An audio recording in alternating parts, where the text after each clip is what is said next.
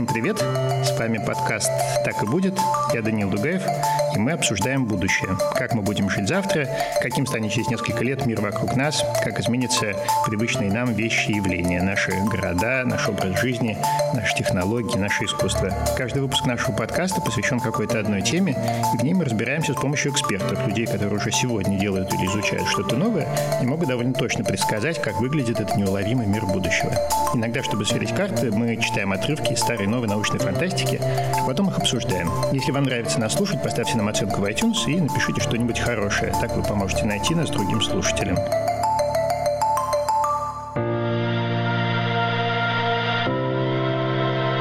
Партнер подкаста «Так и будет» во втором сезоне – Geekbrains. Это образовательная экосистема, с помощью которой можно с нуля научиться программированию, маркетингу, дизайну и менеджменту, то есть всем тем профессиям и навыкам, которые наверняка будут полезны в будущем. Я должен заранее предупредить вас, дорогие слушатели, что звук в этом выпуске местами может показаться вам далеким от идеала. Дело в том, что в этом сезоне мы почти не путешествуем и часто беседуем с гостями, которые находятся в других городах, а иногда просто дома. Поэтому простите нас и давайте считать, что это издержки эпидемии. И сегодня мы обсуждаем будущее сторителлинга.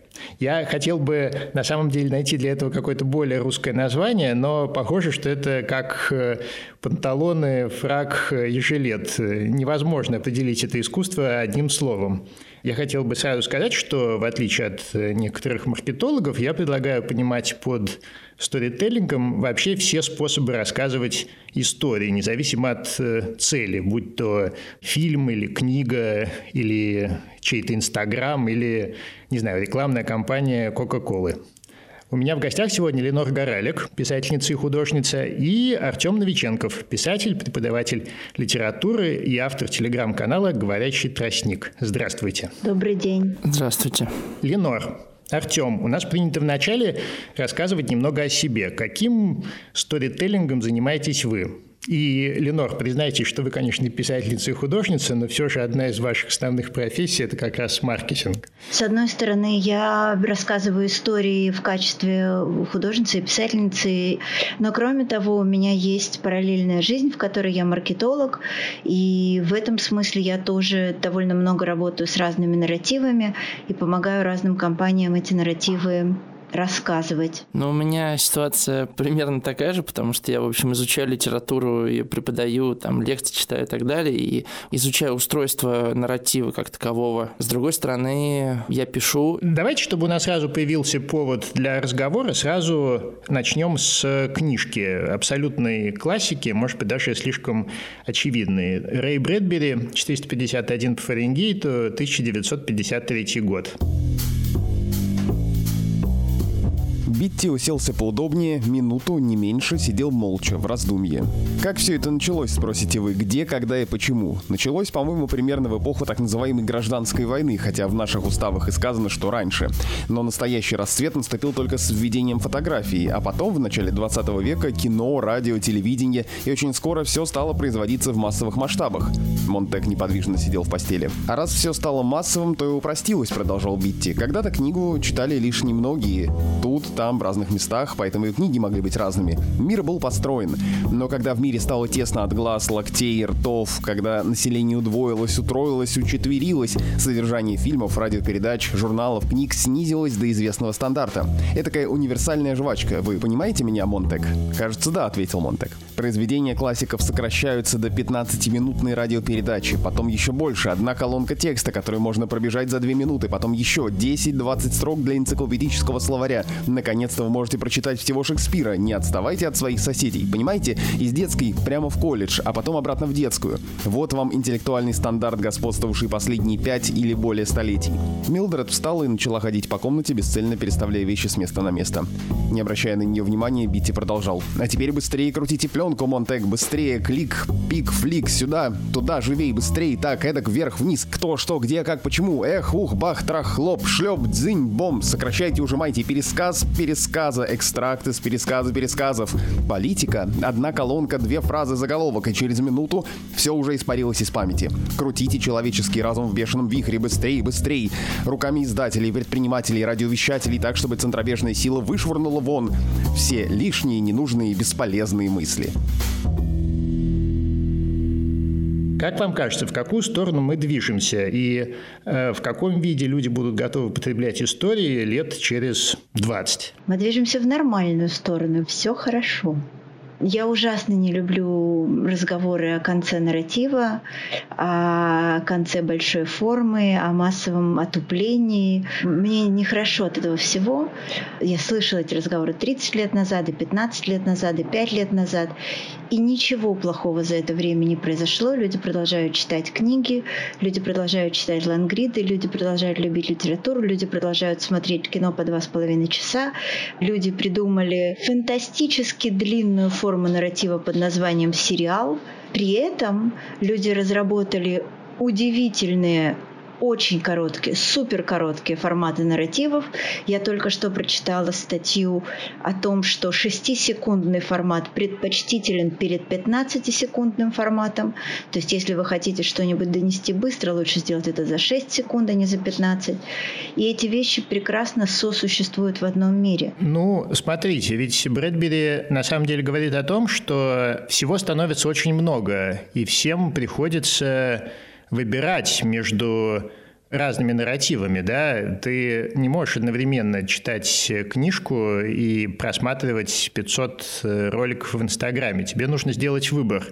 Я, например, по себе знаю, что у меня очень мало времени есть на то, чтобы смотреть что-то в телевизоре, условно говоря. Поэтому я крайне редко могу, например, позволить себе посмотреть вот этот двухчасовой фильм. И мне кажется, все меньше таких людей на свете остается. В то время как сериалы действительно прут вверх, но сериалы же не вчера придумали, там какой-нибудь пиквикский клуб или преступление и наказание, это же тоже на самом деле сериалы были, просто текстовые. Мне кажется, в этом вообще никакой проблемы. Э, это просто человек делает выбор, что ему нужно. Когда мы говорим, ой, мне хочется это, еще хочется то, а мне приходится делать это, это просто история про предательство желаний. Мне кажется, в этом нет проблемы. Я вообще в последнее время часто думаю о том, что такое ощущение, что смысла всегда на мир было определенное количество. Давайте так представим. На весь мир дали определенное количество смысла. И пока в мире живет 10 человек, то каждому достается одна десятая смысла. Э, когда, вот Брэдбери, мне кажется, об этом пишет, да, когда людей становится там миллиарды-миллиарды, то люди нуждаются в смысле, но в таком сгущенном виде, в каком они могли его получать, когда в мире было 10 человек, это невозможно. Смысл ограниченное количество, поэтому приходится размывать.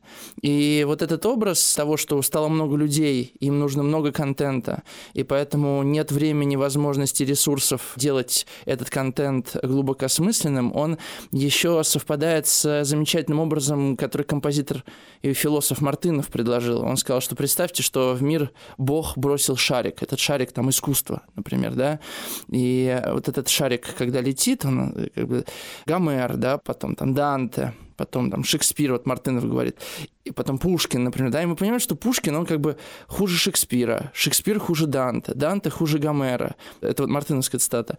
И в итоге этот шарик доходит до последней точки, там, до черного квадрата, и да, вот эта вся сгущенность смысла, она вот приходит к какой-то абсолютной пустоте.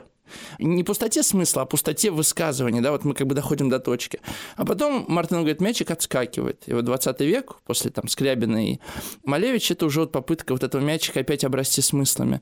Поэтому, мне кажется, вот тут Брэдбери очень улавливает это ощущение, что человек нуждается, а этого мало. Поэтому получает то, что может, в силу того, что он сам хочет. Потому что Гомер-то сам никуда не делся, он есть, бери да читай. Это полностью противоречит очень важному для меня, моему внутреннему ощущению.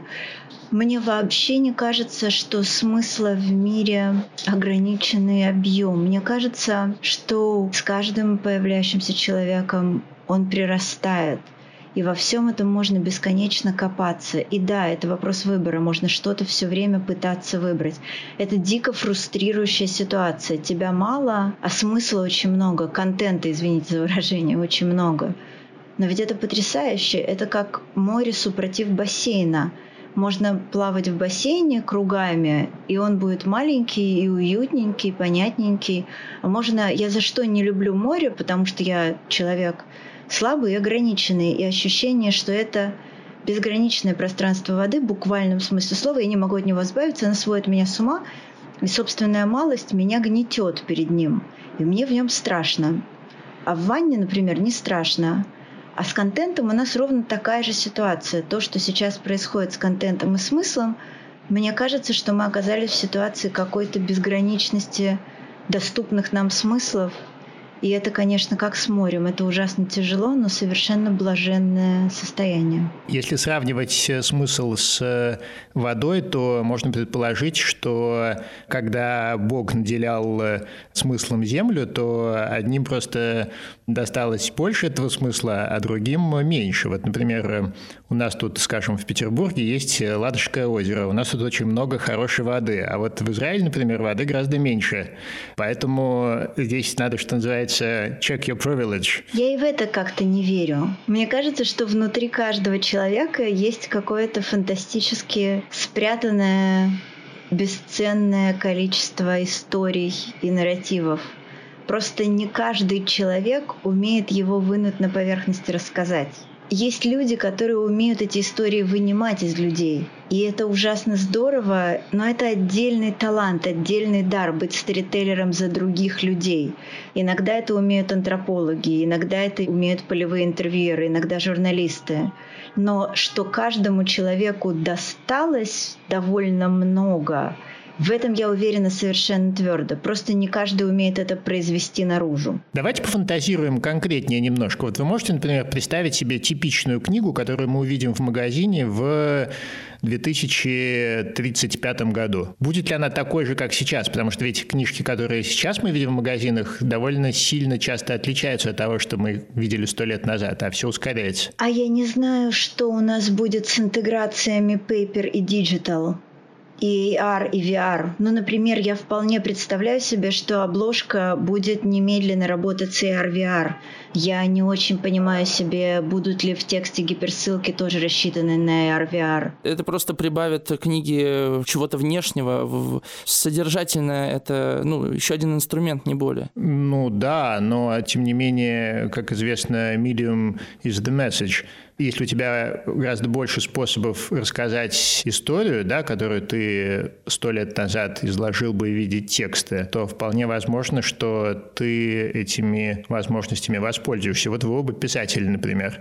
Вот представьте, что вы пишете книжку через 15 лет и хотите, чтобы она стала популярной. Предположим, что вы можете нафантазировать любые технологии, какие существуют. Что бы вы сделали? Я думаю, что вот за последние пару лет мы убедились ну, во всяком случае, я, что Netflix там и вот там HBO научились делать сериалы достаточного художественного качества, а не просто, да, рассказ занимательной истории.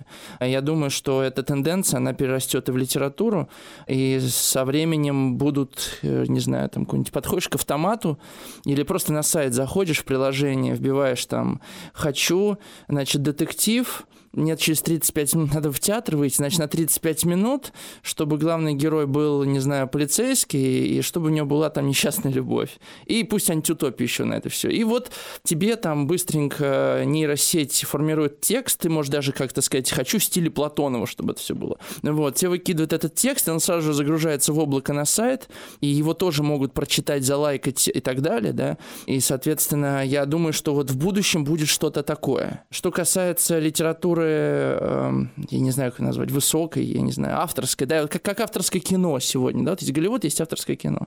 Я думаю, что она не сильно изменится. Месседж, он все равно будет один и тот же. И сюжеты даже ограниченное количество, сколько их там, 36 штук, Жорж Польти их там назвал лет сто назад, так что... Во-первых, мне страшно нравится первая фантазия, она кажется мне какой-то абсолютно прекрасный про генерирование текстов, и мы, мне кажется, что для этого даже не надо 35 лет, что мы где-то прям совсем близко.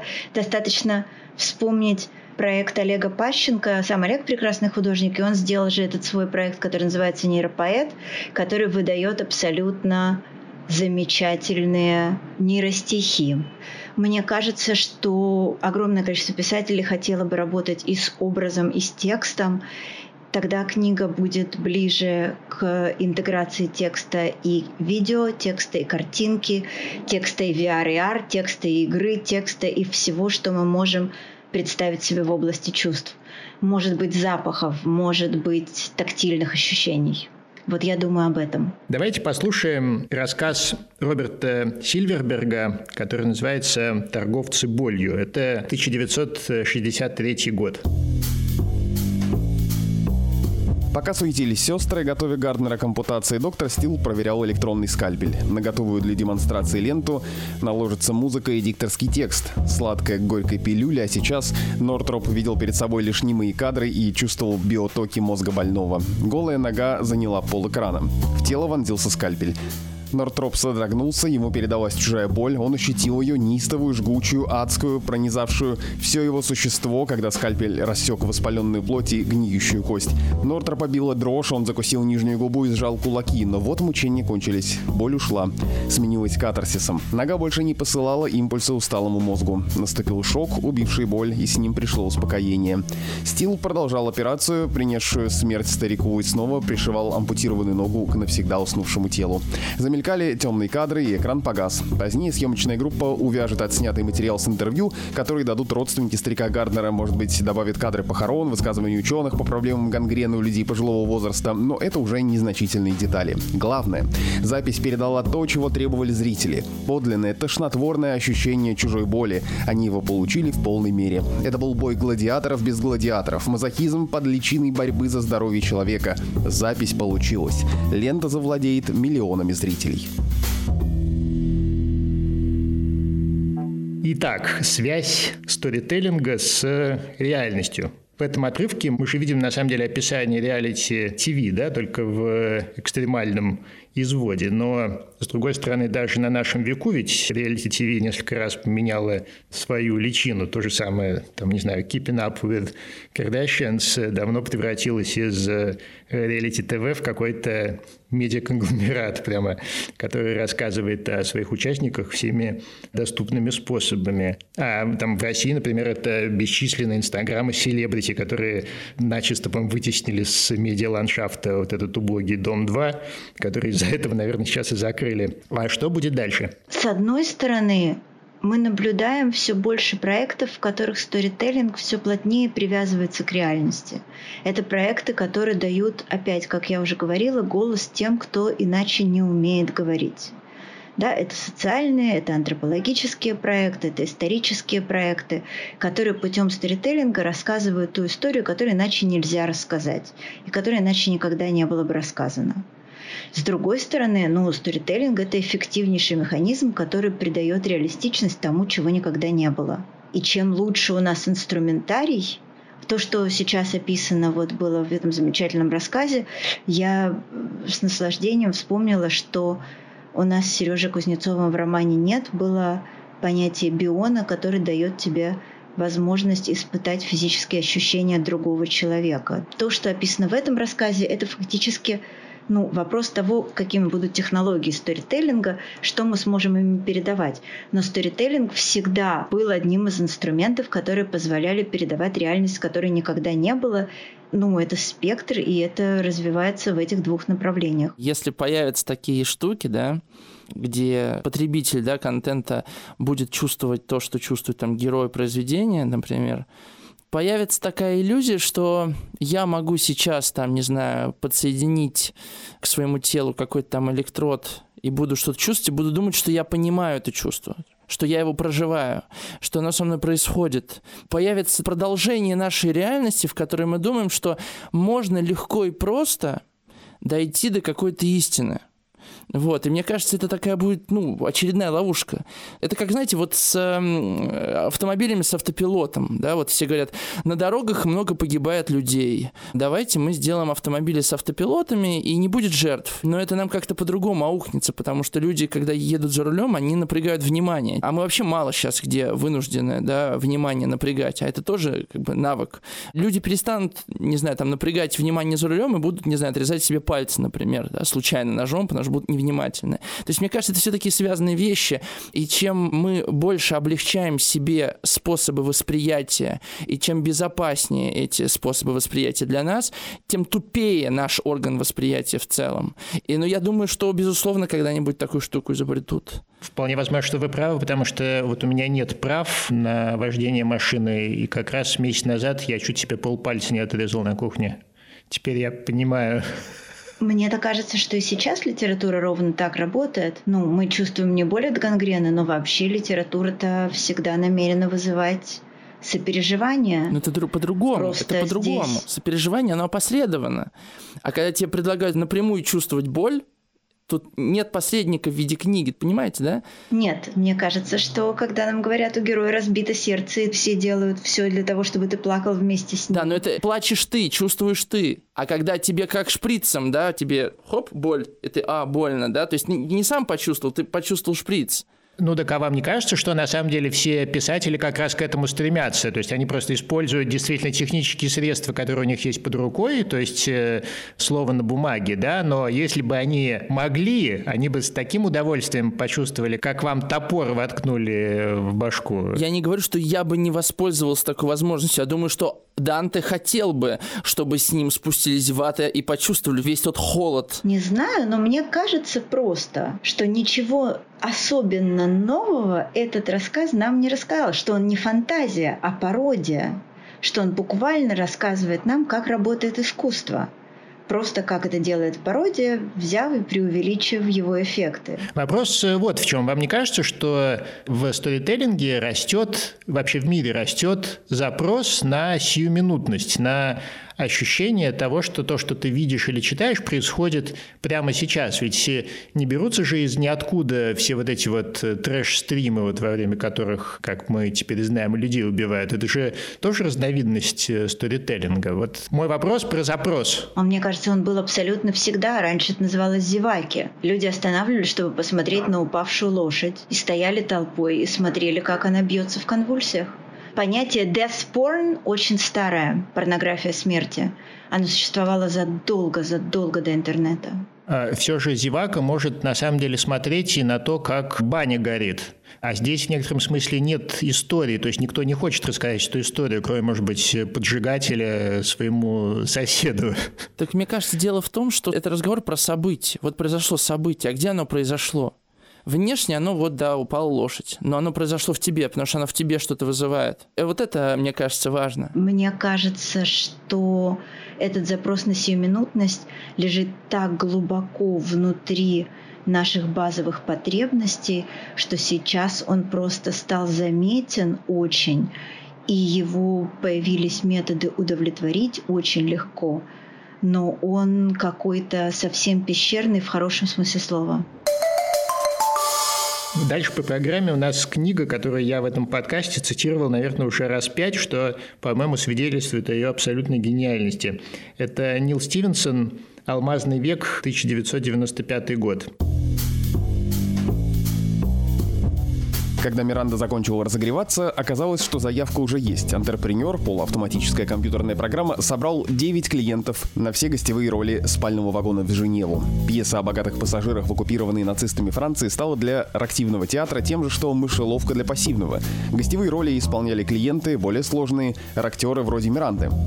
Кто-то из героев был неведомо для остальных шпионом союзников, другой — тайным полковником СС, третий — тайным евреем, четвертый — агентом ЧК, иногда фигурировал немец, стремящийся перейти на сторону союзников. Компьютер всякий раз по-новому тасовал роли, участникам предстояло по ходу действия вывести друг друга на чистую воду. Миранда еле-еле успела перенастроиться и войти в роль Ильзы, как оказалось в купе старинного пассажирского поезда. Зеркало напротив отражало высокую, голубоглазую, белокурую бестию. Рядом лежало распечатанное письмо на идиш. Значит, сегодня она тайная еврейка. Миранда изорвала письмо в клочки и выбросила в окошко. Следом отправила две звезды Давида, оказавшиеся в шкатулке с драгоценностями. Пьеса была полностью активной, любой из персонажей мог проникнуть в купе и перерыть ее вещи. Затем она подкрасилась, переоделась и пошла в вагон-ресторан. Большинство героев уже собрались. Девять любителей, как обычно, держались скованно и от смущения не могли войти в роль. Двое профессионалов пытались их расшевелить. Кажется ли вам, что этот тип сторителлинга может занять какую-то существенную нишу в нашей жизни? Если бы у меня, как у писателя, была технология, которая позволяет человеку физически ощущать свое присутствие внутри того или иного сеттинга, то да, с этим можно было бы делать потрясающие вещи. Я бы хотела оказаться читателем в первую очередь. Я бы хотела попасть в огромное количество сеттингов, которые мне известны и которые я люблю. Я бы хотел увидеть воочию, как лиса пытается убить серую шейку, вот это ощутить и ничего не мочь сделать прямо там, вот на этом льду. Ну, понимаете, кто-то должен будет стать лисой, а кто-то серой шейкой. Нет, нет, я хочу сидеть в кустах. Я не хочу видеть эту сцену, но вообще в качестве читателя я не хочу быть персонажем совершенно. Я хочу быть просто сидеть в кустах. Нет, я бы хотел э, ад, например, Данте. Я вообще Данте хотел бы увидеть. Рай особенно. Я не могу не признаться, я хочу в Колобка и все это один раз увидеть. Сторителлинг, о котором мы сегодня говорим, становится все более важным коммерческим мастерством. Если вчера у всякого нарратива подразумевался автор, то завтра истории все чаще будут рассказывать бренды. Если вы хотите научиться работать с новыми нарративными форматами, например, с личными историями, которые уже сейчас успешно используются для продвижения товаров и услуг, обратите внимание на факультет influence-маркетинга наших друзей из GeekBrains. Сейчас о нем подробно расскажет проект-менеджер этого направления Виктория Каменева. Мы совсем недавно открыли факультет influence-маркетинга. Сейчас очень многие компании работают с блогерами, и мне кажется, каждый день открываются новые блогерские агентства. И, конечно же, все они хотят видеть креативных, грамотных менеджеров, поэтому на данный момент э, профессия супер востребована и необходима. Чем программа классная? Тем, что мы ее составляли вместе с агентством креативных коммуникаций и influence-маркетинга Blacklight. Эти ребята работали с компаниями вроде Перекрестка, Мегафона, Яндекс.Маркета. На каждом вебинаре, на каждом уроке они будут делиться своими кейсами, своим опытом, и вы сможете им воспользоваться уже в своей дальнейшей дальнейшей карьере. Сразу возникает вопрос, могу ли я с нуля совсем начать обучение? И я с уверенностью говорю да, потому что все наше обучение построено на том, что вы сможете изучить сначала базовые вещи о маркетинге, а потом уже углубляться в профессию. Обучение само рассчитано на 7 месяцев, и наши занятия проходят два раза в неделю. Это реальные занятия с преподавателем, вебинары, на которых как раз-таки вы сможете лично задать вопросы и пообщаться с преподавателями-практиками. После окончания обучения в Geekbrain Brains мы поможем вам найти работу, и вы сможете работать инфлюенс-маркетологом или менеджером по работе с инфлюенсерами или с блогерами. Называйте как хотите. Давайте поедем дальше. Следующий роман называется, вообще-то в оригинале «Симулакрон 3», но в России он был опубликован под названием «Тринадцатый этаж», потому что по этой книге сняли фильм, который так назывался. Это Дэниел Гэллоуэй, 1964 год. Я набрал ряд цифр, стакан с напитком появился в окошке, но я не притронулся к нему, размышляя, не могли ли сами опрашиватели выполнять какую-то специфическую, неизвестную никому функцию в этом искусственном мире. Ответ пришел подобно взрыву. Конечно, и почему я не подумал об этом раньше? Электронное виртуальное мироздание не может существовать просто так. У него должна быть какая-нибудь основная функция. Виртуальное сообщество, которое создали я и Фуллер, первоначально должно было предсказывать реакции отдельных людей для того, чтобы улучшать продвижение на рынке коммерческой продукции. Аналогично аналогичным образом, но в более широкой плоскости, весь наш мир, электронное мироздание, в котором я существую, в виде индивидуальной реактивной единицы, представляет собой не что иное, как устройство вопрос-ответ, для того, чтобы учить уму-разуму продюсеров, производителей, маркетологов и продавцов той верхней реальности. Сборщики информации — основа системы, в то время как большой оператор задает свои вопросы и вводит свои стимулы. Этот метод аналогичен менее изощренной системе Фуллера, который решил использовать рекламные щиты и телевизионную рекламу для стимулирования реакции у персонажей нашего симулятора. Итак, перед нами виртуальный мир, в котором живут персонажи, которые не знают, что они находятся в виртуальном мире. Их э, используют для маркетинговых исследований.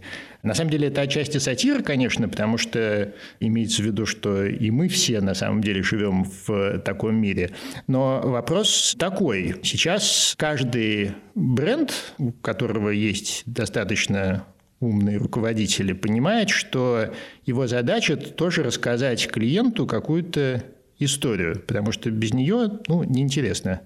Как вы думаете, в какую сторону будет двигаться эта область? Что будет завтра? Как изменится нарратив который продвигают компании? Во-первых, брендового сторителлинга станет только больше. Во-вторых, этот сторителлинг будет все меньше о бренде как таковом, то есть о истории бренда, о достоинствах бренда и так далее. И все больше о потребителе и его связи с миром, о мире, об интересующих потребителя вещах и о влиянии бренда на социальные структуры, на социальные ценности. Так мне кажется. А мне интересно, как политика изменится в этом контексте. Вы можете, не знаю, там почувствовать, что чувствовал кандидат в президенты США в 12-летнем возрасте, когда был бойскаутом. Ну, что-то такое, да? И ты понимаешь, блин, какой он был прекрасный человек, когда был бойскаутом. Я хочу за него проголосовать. Ну, например. Да-да-да. Или наоборот, мы будем задаваться вопросом, что он чувствует в момент, когда он отвечает на неудобные вопросы, понимать, врет он или нет, и это будет решать очень многое. Ну, в принципе, уже сейчас неплохо было бы подключать детей детектор лжи сразу, чтобы стрелка прыгала. Как вам кажется, откуда еще появятся в обозримом будущем новые нарративы все же. Ну вот мы много чего обсудили, да, но в основном это была, ну, так сказать, художественная литература в разных видах. Сейчас вот мы обсуждаем, например, бренды, сторителлинг брендов, и вот мы говорили еще про политику. Как вы думаете, где еще станут важными новые нарративы? В каких областях? Где мы с ними столкнемся, где не сталкиваемся сейчас? Я верю в рост популярности нарративов частных лиц. Мне кажется, что они начнут выходить за пределы соцсетей. Мне кажется, что их начнут все лучше ценить и понимать. Мне кажется, что UGC — это новое будущее. И мне кажется, что вот оттуда начнет идти самое интересное. Не знаю. Мне кажется, это разговор про то, что как мир может о себе говорить вообще. Что мы еще? Вот я вот тут слышал, например, музыку грибов. К обычным грибам подсоединяются там какие-то электроны, и мы слышим, как грибы звучат. Мне кажется, может быть, нарративы мы найдем в мире природы, в мире космоса. Понятно, что новые истории, наверное, не появятся, но появятся вот эти новые авторы.